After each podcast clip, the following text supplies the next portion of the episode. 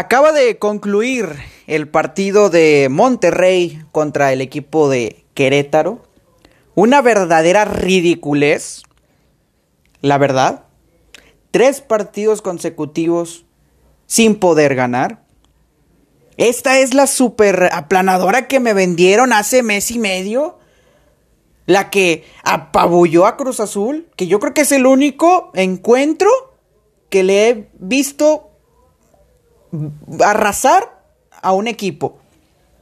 Sí, contra Toluca ganaron bien, el clásico también lo ganaron de forma correcta, pero te pregunto yo a ti, ¿neta este es el equipo que la plantilla más cara de Latinoamérica, la más fuerte, la más imponente, la que termina perdiendo hoy contra el equipo de Querétaro? Hazme el favor. Contra el equipo de Querétaro, uno de los peores equipos de la liga, con todo respeto para la afición de Querétaro y para los jugadores y para el cuerpo técnico. Hoy, Javier Aguirre, espantoso, horripilante el funcionamiento táctico. No puede ser posible que por más cambios que tú hagas, por más delanteros que tú quieras meter al frente, si tú no tienes una idea de juego, no sirve para nada. Para nada sirve. Ahora, el Querétaro, que viene de, o que ya se convirtió, tiene 5 partidos sin poder, o sin perder, ya con este de Monterrey. Ahora, tuvo la jugada en el primer tiempo y una espantosa marca de Montes. Y Craneviter todavía también, que no entiendo por qué lo dejó a Craneviter y sacó a Ponchito, la verdad. Yo prefiero 1000 veces tener a Celso Ortiz. No entiendo, que yo sé que quizás no estaba al 100%, etcétera. No puede ser posible. Para mí, Celso Ortiz es uno de los mejores contenciones de la liga, cabrón. No de Monterrey, no del norte del país, hablando de Tigres, de Santos, de Cholos. No, uno de los mejores, además te lo pongo en uno de los top 5 de los mejores contenciones natos, fuertes, poderosos de la liga mexicana. Y entró. Se notó un poco la diferencia, pero se rompió completamente el partido. ¿Por qué? Por los cambios de Javier Aguirre. Y aquí es donde yo lo quiero explicar a todos ustedes.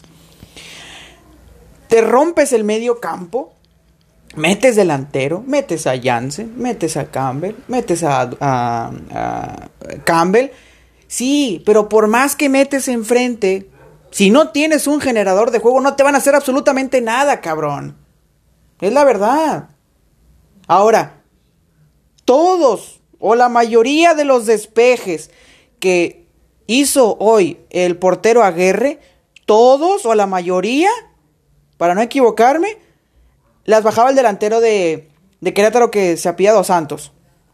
Jonathan Dos Santos, creo que se llama, igual que el hermano de Gio. Tienes a dos torres de 1.90, 1.95. No puede ser que te ganen los saques de portería. Si ustedes checan el partido, la mayoría de los trazos largos las ganaba o Jonathan Dos Santos o las ganaba el brasileño, no me acuerdo del apellido que tiene, o también Balanta, este jugador del medio campo que jugó muy bien y bien lo decían en la transmisión. No puede ser posible esto. Hasta te bajaban el balón con madre, te hacían pinches jugadas bien chingonas, te hacían toquecitos, hasta por un momento la misma afición en la transmisión, en el sonido, decía que cantaban el ole. Yo lo escuché. ¿Qué pasa con Monterrey? Trazos de 40 metros a tierra de nadie, cabrón. Pases tan sencillos como un toque a menos de 3 metros, 4 metros, las falladas. Oye, qué malo, qué malito es Gallardo. Es muy deficiente, no sé qué le pasa, tiene un gran nivel, pero actualmente está dejando mucho que desear. Tuvo una en el primer tiempo, ahorita me estoy acordando, donde él pudo haber empatado y tira de manera espantosa. No sé qué le pasa a Gallardo. Ahora, tienes la final de la Concachampions en puerta, cabrón. Jugando así, ¿crees tú que le vas a ganar al América, a un técnico experimentado de Europa que tiene su primer torneo en México y tiene al América de líder y que está jugando al América ahorita, creo, contra Santos?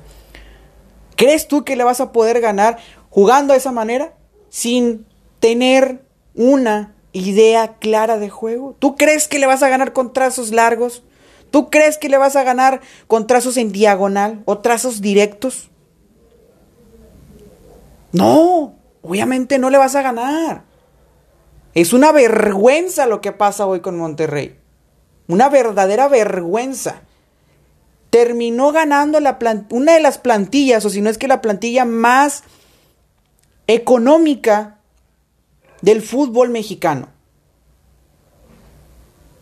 Una de las plantillas con más déficit monetario. ¿Dónde están esos millones que se invirtieron en Maxi Mesa? ¿Dónde están esos millones que se invirtieron en Duan Vergara, que todo el segundo tiempo desapareció, Desapareció por completo? ¿Dónde está el flamante delantero de la selección mexicana, Rogelio Funes Mori? Que hasta la misma afición, o ustedes Rayados, lo mencionan y lo traen, al vato lo traen de la chingada, güey. Le dicen que Funes Tronky, que esto y que lo... No lo estoy diciendo yo, la misma afición lo dice. ¿Qué pasa con Monterrey? Es algo increíble. Teniendo la plantilla más cara de toda Latinoamérica.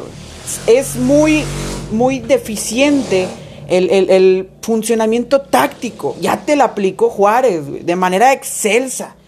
Ya te ganó León. Que quizás yo le doy créditos a Monterrey en la forma en que jugó, porque sí se intentó, pero terminaste perdiendo, güey. Esos son puntos que si Tigres, y perdón por meter a Tigres aquí en este audio o este podcast que se va a reproducir en los siguientes días, o si no es que ahorita mismo lo subo, Tigres tiene la oportunidad de poderte rebasar. Y no nada más Tigres, cabrón, tienes a varios equipos atrás de ti para que te puedan arrebasar y te puedan sacar de los 4 lugares, de los 4 primeros que entran. Apesta ese repechaje con esto que acaba de pasar. Y viene el Necaxa, que no sabemos cómo llega a jugar, ya ves, a Tigres, se la peló bien gacho con Necaxa, hizo que venía llegando apenas Pablo Guede, fíjate, tenía apenas además, ni siquiera tenía un partido, era su primer partido contra Tigres. Ahora, te pregunto yo a ti, como Rayado, ¿esto es alarmante ya? Ya es de los focos en rojo. Aunque tengas la final de la Concachampions en unos días más, ya es alarmante. Viene en Lecaxa el próximo sábado a las 5 de la tarde con 6 minutos. Esta sí, yo lo pongo como pronóstico reservado. Que entre comillas o en el papel, Monterrey es favorito. Pero ya viéndolo como está jugando y que es un levantamuertos, hay que decirlo tal cual. Hay que exigir y reventar cuando se debe de reventar. Y hay que aplaudir y ponerse de pie cuando un equipo lo merece. Hoy Monterrey no merece nada.